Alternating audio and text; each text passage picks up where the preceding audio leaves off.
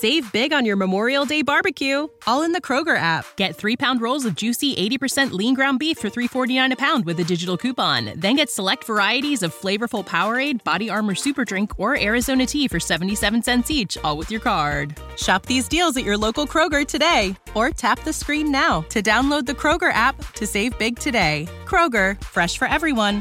Prices and product availability subject to change. Restrictions apply. See site for details. Hey, everybody, welcome to Waking Up to Narcissism, Episode 6. I'm your host, Tony Overbay. I'm a licensed marriage and family therapist, and I will thank you every single time I get on the microphone for the feedback to this podcast. Five, what, sixth episode in, and I've been putting all the emails on a Google document, and it is just, it is insanely long. And I just want to pull a line from a book on one of the guests that I had on the virtual couch, Julie Lee. Her book is called I See You, and I really do. I see you and I hear you. And I, I someday hope to be able to just read all of the emails. And uh, maybe that's a whole podcast series in and of itself, because I feel like the more people are hearing the examples of people that are waking up to the narcissism in their relationships, the more that they feel heard and understood and like they're not crazy. Just in this last week, I've received emails about people that are recognizing narcissistic traits in their workplace with their boss, or narcissistic traits from siblings, or from uh, people in their church, or you name it. And the traits all start to feel pretty similar. So I want to share a lot of those. Today, we're going to talk about how do you tell someone how do you how do you get your friends to understand when you finally feel like oh my gosh this makes sense. I'm not crazy. Here's a here's an example um, um, in a wonderful email how can i explain what's happening in my marriage with a narcissist? So the person said thank you for all you do to help those like me who are in relationships with a narcissist. It's really kind but she said you've helped more than all the therapists that i went to. They just didn't know and neither did i what the real issue was. Now i'm learning and understanding my situation. How do i explain it to others? As an example, I was trying to explain why I was so distraught, horribly sad, scared, considering divorce to uh, a woman in her church. And the woman just had no clue, or this, the person writing the email said, I had no clue how to explain what I was struggling with, especially when the person I'm, ex- I'm explaining it to has no concept of what a relationship with a narcissist is. She had no idea when, that what I was telling her was a trigger to trauma and it only sounded petty and silly that something so insignificant could be so upsetting to me. And I felt so frustrated because I didn't know where to even begin. And I, I would imagine a lot of you that are listening right now feel this way. She said, Since then, I felt a little shunned and that she thinks I'm petty and overly sensitive. And I try not to feel that way, but I can see her point of view. Is there a quick way to inform someone of the nature of the relationship? She says it's going to be so hard going through this and not being able to explain or express the magnitude of the situation, only to hear that I should forgive give them the benefit of the doubt, do more and get past it. And and I love this point. She says, I've been doing that for well over 30 years. And she says, I'm, I'm tired of being seen as petty and unforgiving and a mental case. Is there any way I can explain my situation clearly? And the the quick answer, and man, bless your heart. And again, I can imagine if I put a call out to everybody listening and just said, hey, shoot me a quick email if you have felt the same now I'm going to be inundated with emails saying absolutely. So to the person that that wrote this, I want you to know there will be so many people that will again say that is my story, that is my experience. And I keep my tab open when I'm taking notes in sessions, and I have one tab in particular that is called Death by a Thousand Cuts. And I think right there, if you have been in this situation, you will see where I'm headed with this. That if, if the person and they people say this so often if they would just if they would just hit me then people would say oh my gosh get out of this relationship.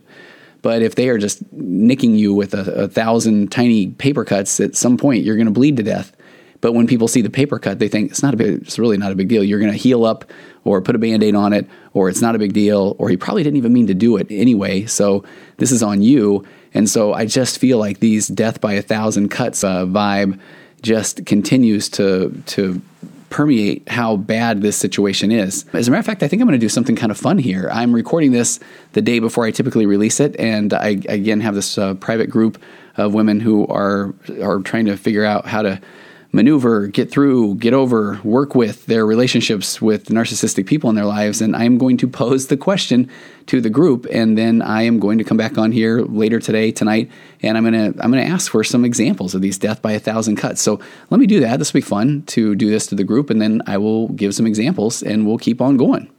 Hey, everybody. Okay, I am back. It's later in the day. I'm really curious if you can hear the white noise machine. I'll have to check that out when I'm doing the editing. But I did turn to the group and I want to read the post. I have 52 comments in just the last few hours. So I just said, hey, everybody, thanks for being there. Uh, oh, I can't, I guess I could skip that part. But I said, let me set the stage. I'm recording episode six of the podcast. I'm reading and answering a question about how you can tell somebody about the difficulties of your relationship when they think it doesn't sound that bad. So they will say things like, at least he's not hitting you. You need to give him the benefit of the doubt, just move forward, and all of those things. And I started talking about how I call it death by a thousand cuts, and that that is a pattern of so many little things that you're essentially bleeding out all over all of the small things. And I impulsively said I was going to stop recording, pose the question to the group, finish the recording later tonight. So if you have a minute and you don't mind me reading your examples, I won't use your name and have some examples of the small, consistent patterns of behavior you've experienced. Can you share them below? And then I just shared that some super quick examples I had from some of the emails that have come in are just things like I that you can't spend money on an educational course that you want because he has said that you're strapped financially, but then he orders the NFL package a couple of days later because that is his therapy. And I do. I'll just take that quick pause and say I'm going to be saying he as narcissist, she as uh, not narcissist, and I know these roles and genders can be reversed. Another one is well, here, let's dig into this. So, 52 comments later, I'm just going to start at the top. The first person talked about that these arguments, the arguments every single time before a guest came to our house, whether it was a kid's birthday party, a Christmas celebration, or having friends over for dinner, which this uh, she said she stopped doing years ago because of this, literally up until five minutes before they arrived, and then the blaming if she didn't participate in the argument. And once she saw the pattern, then he got frustrated, and then the I don't know why you started this argument kind of vibe came. Another example, she said also, he would say, You're so much better than I am at parenting every time boundaries have to be set for the kids. So then she had to be the one that set the boundaries or be the bad guy. Even to teachers and professionals, eh, she, he would say, She's so much better at parenting than I am. Just call her, she'll take care of it, pretending helplessness when it comes to just about everything. Meaning, I do all the parenting and paperwork. He does all the playing and but playing, which is a very unreasonable demand, which is painted as a compliment. And someone else commented there, their friend's therapist told them that this phrase is called weaponized incompetence. And it fits my ex so well, and it reminds me of this. And I am telling you, I have I really like this phrase, weaponized incompetence. And I shared in the group that I am borrowing that one, weaponized incompetence. We will we will talk about that often, I'm sure. Uh, let me get to another one. This is an interesting point. And this person, I so appreciate. This is why I love that people can hear other people hear their voice. That this is an interesting point. She said that I've been thinking about a lot after listening into the group calls. I've been thinking about this myself, and I've been thinking at least he's not having an affair or drinking. And I also have been thinking I wish he would because maybe it would be more clear because he is so good and responsible in so many other areas that it makes it seem gray for some reason. She said, But anytime I bring an issue or a feeling to home, he has a tagline that he just repeats. It would be used to, it used to be, gee, I feel sorry for you. Your life must be so hard. Then he moved on to, are you exaggerating or making a big deal out of nothing? Or are you making that up because I would never speak to you in that way? Now he's on to, oh, I'm sorry, I had no idea I was doing that. Or I didn't even realize it was a problem. And she said, he says that he's trying right now, but with all the sarcasm about everything, it really is hard to know what's real. And I will say again, I don't want this podcast to sound like this is just a complaint session. What I want it to feel like is that you are heard, that you are not the only one going through this, and that there is a lot of information that you can gather that will help you be more confident and hopefully find yourself in a better place where you aren't reactive, where you are being more proactive and not taking the bait, as we say a lot of times.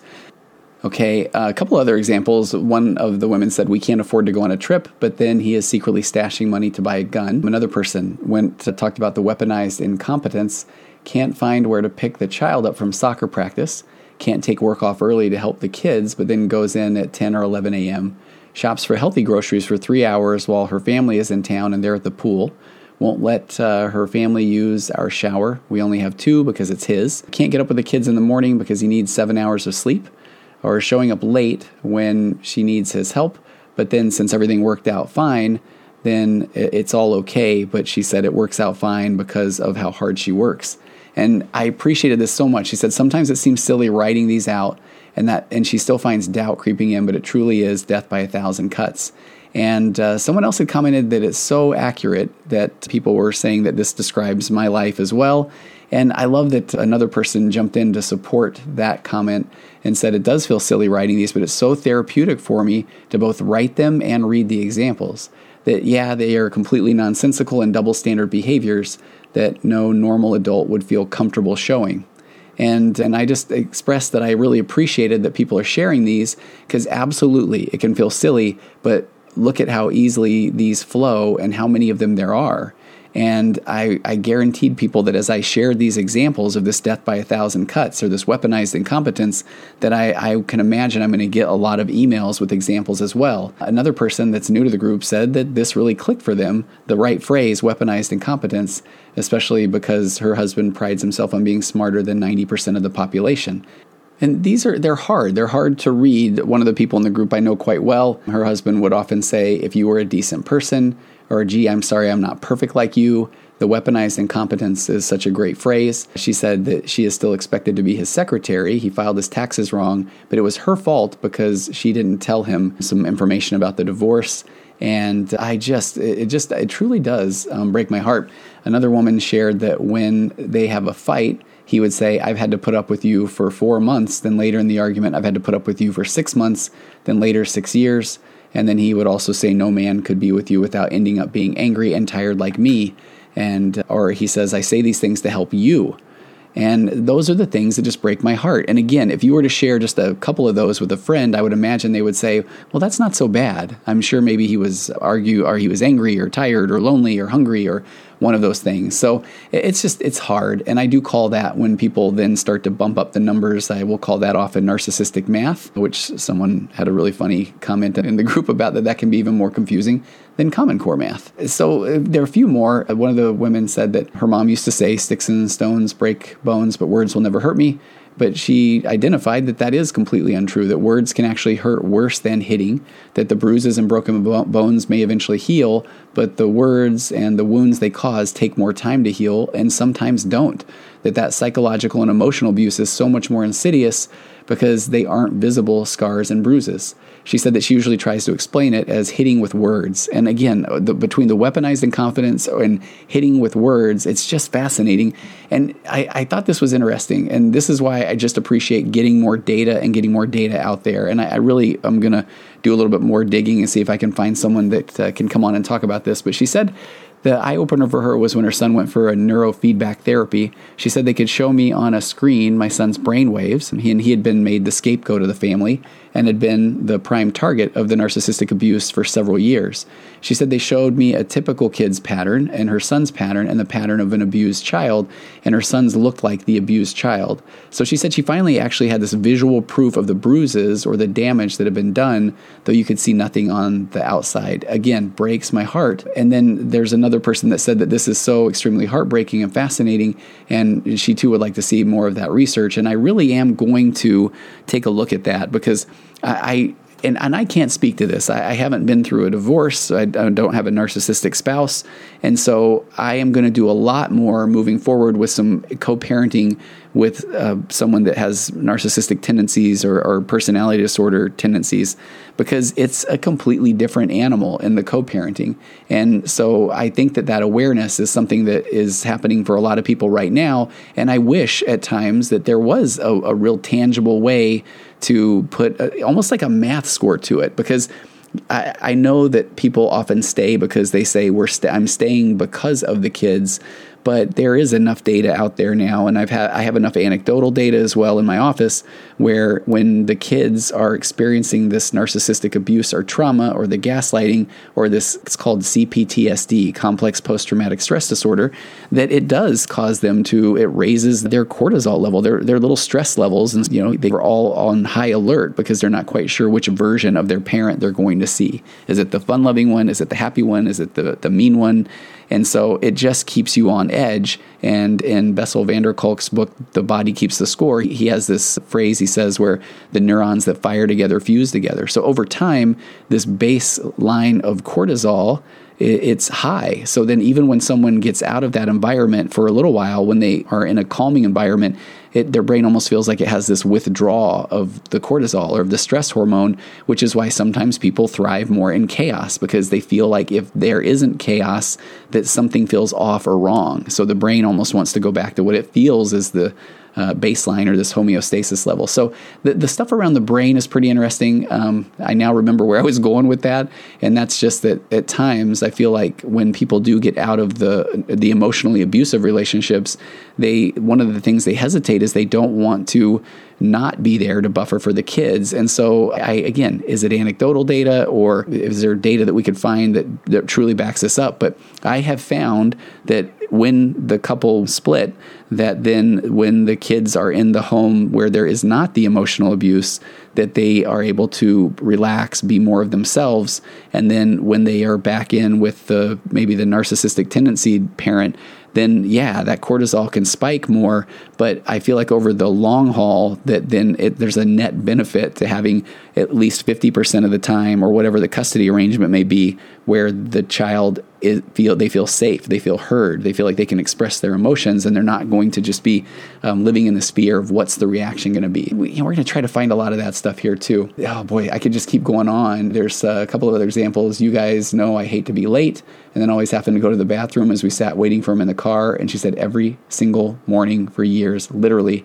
And I just shared that this reminds me of the things like you hear often so many times these stories of the narcissistic parent um, not stopping on a road trip unless they want to stop. Kids having to hold their pee for hours. I hear so many of those stories. Or you're walking around Disneyland. I gave this example. It was a real example on one of my other podcasts, one of my, my other, the virtual couch, when I was doing a narcissist episode where someone talked about where they were basically just following a, along their husband and the kids. If he wanted a drink, then they got a drink. If he needed to go to the bathroom, they would go to the bathroom. If he liked the ride, they like they could go on the ride.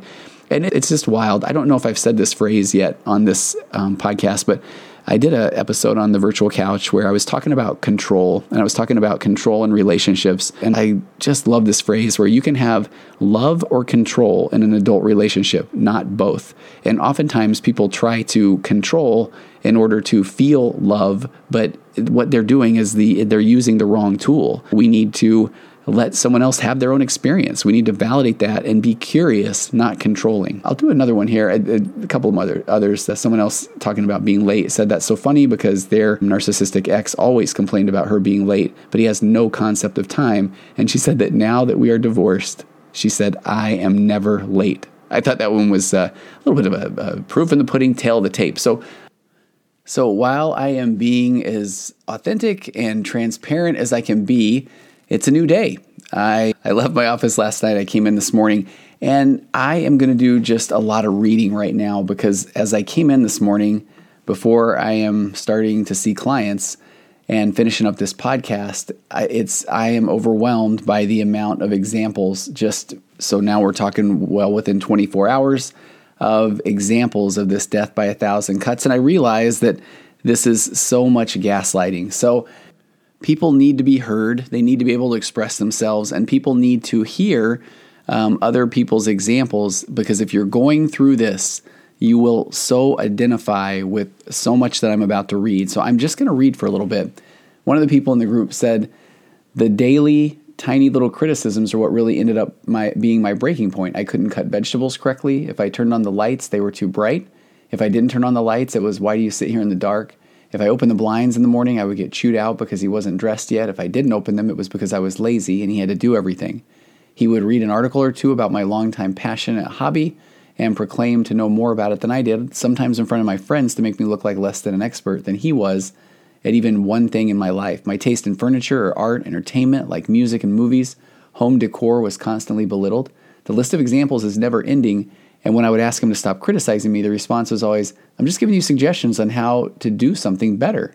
Fine, I guess you just don't want to ever learn to be better at anything in life. I guess you are just perfect. You're perfect at everything. Geez, you're so sensitive.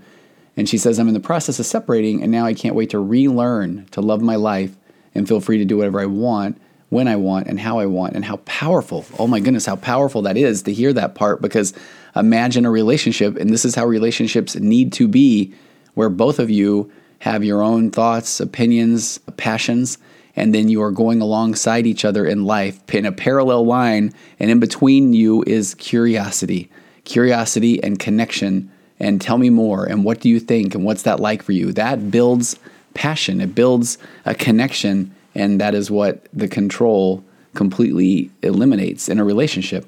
A woman responded to that list I just read and said, Oh man, I could cut and paste many of the lines to your story to mine. The blinds, the thermostat gave me anxiety. I spent way too much of my thought energy trying to figure out if he would want them up or down. You would think I wouldn't be confused because after all, he told me all the time how it should be done. But this is how to keep this is one of his how to keep the house cool theories. And they were always changing. The phrase, uh, damned if I do, damned if I don't, went through my head way too much. And to that, someone responded, Yep, I said that phrase constantly. Someone else then responded and said, I can, I can identify with this, but when I asked him to stop criticizing me, he said he isn't doing it. I absolutely, I absolutely refused to be the driver anymore because he made me so nervous I began to do stupid stuff. Why are you in this lane? Pass that guy. Find your gas pedal. Don't hesitate. Why are you going this way? And this just shows you just how, again, how people just need to be heard and understood. And these situations are happening. They're going on and they're not okay. Because now that someone brought up driving, then someone else then said, okay, oh, the backseat driver. Yeah, I haven't driven us anywhere in over a decade unless he happens to be drunk and it's the only option. To which somebody said, Oh my gosh, yes, telling me how to drive. We were recently on a road trip and I took turns driving a car with a trailer attached within five minutes. As I went slow, he told me to go faster. As I went fast, he told me to slow down, and I snapped at him to stop telling me how to drive, to which he threatened that he wouldn't let me drive. And she said, Ridiculous. And uh, man, this one, because here we talk about people say, well, I wish I was physical, you know, I wish he would at least hit me, then I would know, then I would know I, would, I wasn't crazy. And so, as sad as this part is, someone jumped in and said that they were raised by a team of narcissists who actually did a lot of hitting and choking, grabbing and shoving. But she said, I almost preferred that to the emotional abuse of minding my own business and being randomly criticized. I'd get yelled at to do the dishes right away, then I'd get yelled at for making noise doing the dishes. I'd get yelled at for not worshiping my father, excuse me. But as soon as he got home and I greet him nicely and ask about his day, he'd point at me and say, Four ice cubes and a Coke. If I made eye contact while he was berating me, I'd get hit for having an attitude. But if I looked down, he'd, he'd yell at me to look at him when he was talking to me. If I didn't cry while being yelled at, then I was selfish and ungrateful. But if I did cry, I was manipulating everyone and trying to get attention and pity. If I didn't play a sport, I would lose privileges, but when I played a sport well, I owed him so much for how well I was doing at something that I loved. If I changed my hair, he'd laugh at it. If I kept it long, he'd make a creepy comment about how he preferred women with long hair, so then I pulled it back. When we were home during the day, we couldn't afford AC, but when he got home at night, he turned it down to 70. When I went shopping for food, I got $40 and had a meal plan on a budget. When he went to the store, he got name brand everything and would complain about how crappy the food was that I bought. And she said at that time she was 16 and running the house. He would watch dirty movies, I'd get up to leave, and I'd get yelled at for being a prude and told to sit down again. So I'd sit through those scenes and try to not even look because it would set him off. And then after a few minutes after it was over, I'd say I need to use the bathroom and I would never come back. Or I'd be watching something, he'd change the channel, so I'd get up to leave, and he'd get mad that I didn't want to watch uh, Fox News since I was clearly watching something else on his TV. If I made a cake for someone's birthday, he'd ask why it wasn't his favorite, German chocolate. If it was for somebody's birthday, we'd go to his favorite restaurant, and if somebody voiced a different preference, he'd get offended that we all didn't like what he liked, and he'd try to gaslight us by saying, It's your favorite too. We all love it here. It's our place. And I, I just hope that you can just feel the emotional uh, whiplash that occurs when these things happen in, in a relationship. And if you are hearing this, if somebody's forwarded this to you, or if you're just starting to wake up to these narcissistic traits or tendencies, bless your heart. I mean, there are people that are going through this, or people that have been through this, and I'm grateful that you're starting to find your feet or your ground or your voice. Someone else then said, I relate to so many of these exact examples. She said, Is there a handbook? And, and unfortunately, uh, there's not, but you can see the consistency of these things, which is uh, the big one of the big biggest reasons why I put this podcast together. We'll, we got a couple more of these. Another person said lots of veiled insults and passive aggressive comments. Somebody somebody left their coffee cup in the sink, and I'm sick of being expected to wash it. I always feel like I, the need to explain, but she said I realize I just need to stay quiet. If I say I'm in the middle of making breakfast, I figure to wash the dishes all at once. Then he goes on to tell me, "Oh no, no, it's all the time. I'm always expecting him to clean up, etc." I've never expected this, but he expects a clean sink in a kitchen when he arrives to do whatever he wants. he'll come into the kitchen when I'm making a meal for everybody and suddenly he'll need the sink. So then he gets irritated because there are things in the sink and angrily moves the dirty dishes to the counter so he can do whatever. Lately, he seems to be in the need to be in the kitchen whenever I'm doing something. If I'm walking toward the fridge, he steps in front of me, stomps his foot like I'm in his way. I'll say something like, Where do you want me? I'm trying to cook dinner. And he'll say, I'm trying to stay out of your way. It's constant. And she says it's predictable, yet I fall for it and I end up feeling incompetent. Every day I could go on and on with examples. To which then someone else said, This is me totally, but mostly in the bathroom. We share a sink, and if he's in there, which he takes a really long time, I come in to brush. He would glare at me and comment about me getting in his way, but then I started noticing that he would come in and do the same thing. Someone then said, I wanted to comment on the first part of this comment to me. She said, I remember trying to explain to a friend that I was anxious and emotionally upset because my narcissistic partner wasn't speaking to me, and it sounded so petty to her because she had no clue how the silent treatment would always lead into a tirade of all the things I did wrong. His silent treatment gives me PTSD. I didn't have a lot of time to explain anything. It's hard to be seen as petty and then to be counseled to be more forgiving and to give the benefit of the doubt. Someone else said, For me, it's been the tone and the volume when he spoke to me and the look on his face. When I've tried to tell him he's being hurtful, he says, My perception of him is hurtful because he didn't say anything. The old, I'm sorry that you feel that way. To which somebody else then said, You don't need to be upset today. There's nothing wrong today. Remember yesterday when you weren't emotional? Can we go back to that? What are, are we can be okay today? Or someone then said, or how the kids can't eat their dinner the right way. Another person commented and said, I'm not sure I like your therapist very much. Or, oh, are you really going to go see those friends knowing they don't like them? We'll tackle this down the road, but the concept of sequestering, it's control of who they think that you should or should not see. Someone then said, leaving a church meeting, he would ask me if I noticed how mad somebody was at me for interrupting them, or after a family dinner, how mad one of my children was at me for something I said or did then he would let me worry and even cry. And when I would go to the person and apologize, they would have no idea what I was talking about. And then that led to a whole thread of other people uh, jumping in and saying, I experienced this as well. I think it's because they want to see us in a negative light. They assume this evil motive for us, their target. Another reason why they don't is because it keeps the focus off of them, and the gaslighting is a part of it. I decided not to play his game, not show up at his family events where he would just ignore me or treat me like I had some offensive disease, and I would let him go without me. And this gave him free range, though, to trash talk me. If he ever wanted a companion, I said, it sounds like a setup. I'll pass. I'll, I'll wrap up these examples with this one. The person said, I've learned that people only understand within their ability to do so. In other words, unless they have actually experienced narcissism, they won't be able to understand what you're talking about. They just walk away shaking their heads, saying to themselves, she, She's crazy. This guy she's talking about couldn't possibly be abusive. He does all these great things and he's so friendly. She said, I don't share me problems with anyone anymore. It doesn't help. Instead, I put my efforts into becoming stronger so the bullets bounce off and I now know what I'm dealing with and what to expect. I'm learning in my worth and my self care. I'm learning to help others navigate their way through this confusing abuse. I am protected. I'm watched over. I'm learning to help my narcissistic husband through his thinking errors. He's actually becoming a little bit more tolerable, but I must always keep vig- vigilant and ready for a crisis at all times. I have to keep my cool and my wise brain primed. I must shore up my own identity and know my core beliefs as they are constantly challenged. I'll look for the good in others and myself. I won't make excuses for them either. We treat others with respect, not because they deserve it, but because we deserve, we ourselves are a decent person. Be true to yourselves and be as kind as possible. And she gave hugs, which I love.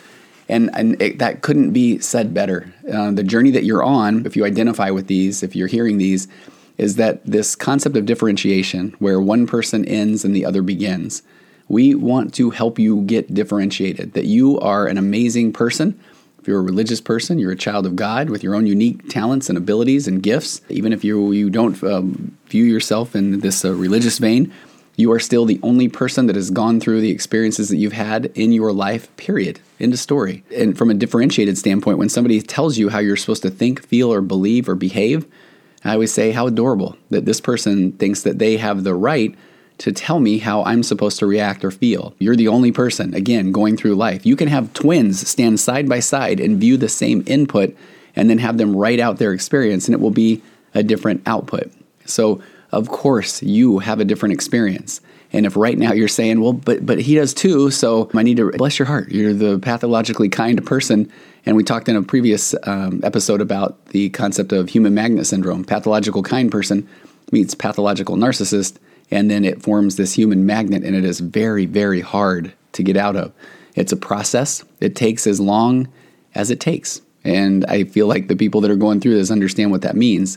I work with so many people that they say, okay, I, I just I don't want to break up my family. I don't want to lose my family. So now that I have this information, I'm armed, I'm equipped, I'm going back in, and everyone, uh, most of the people in their lives are going to say, oh, don't, or people that really understand what's going on. As a therapist who sat with hundreds of those people now over the years, you know it's hard and you feel like you need to make sure you exhaust every option. I had a client one time say that they had this realization that they could come up with every option continually. There was always another option. Did I do this? Did I do this? Did I do this at this time? Did I do this at this way?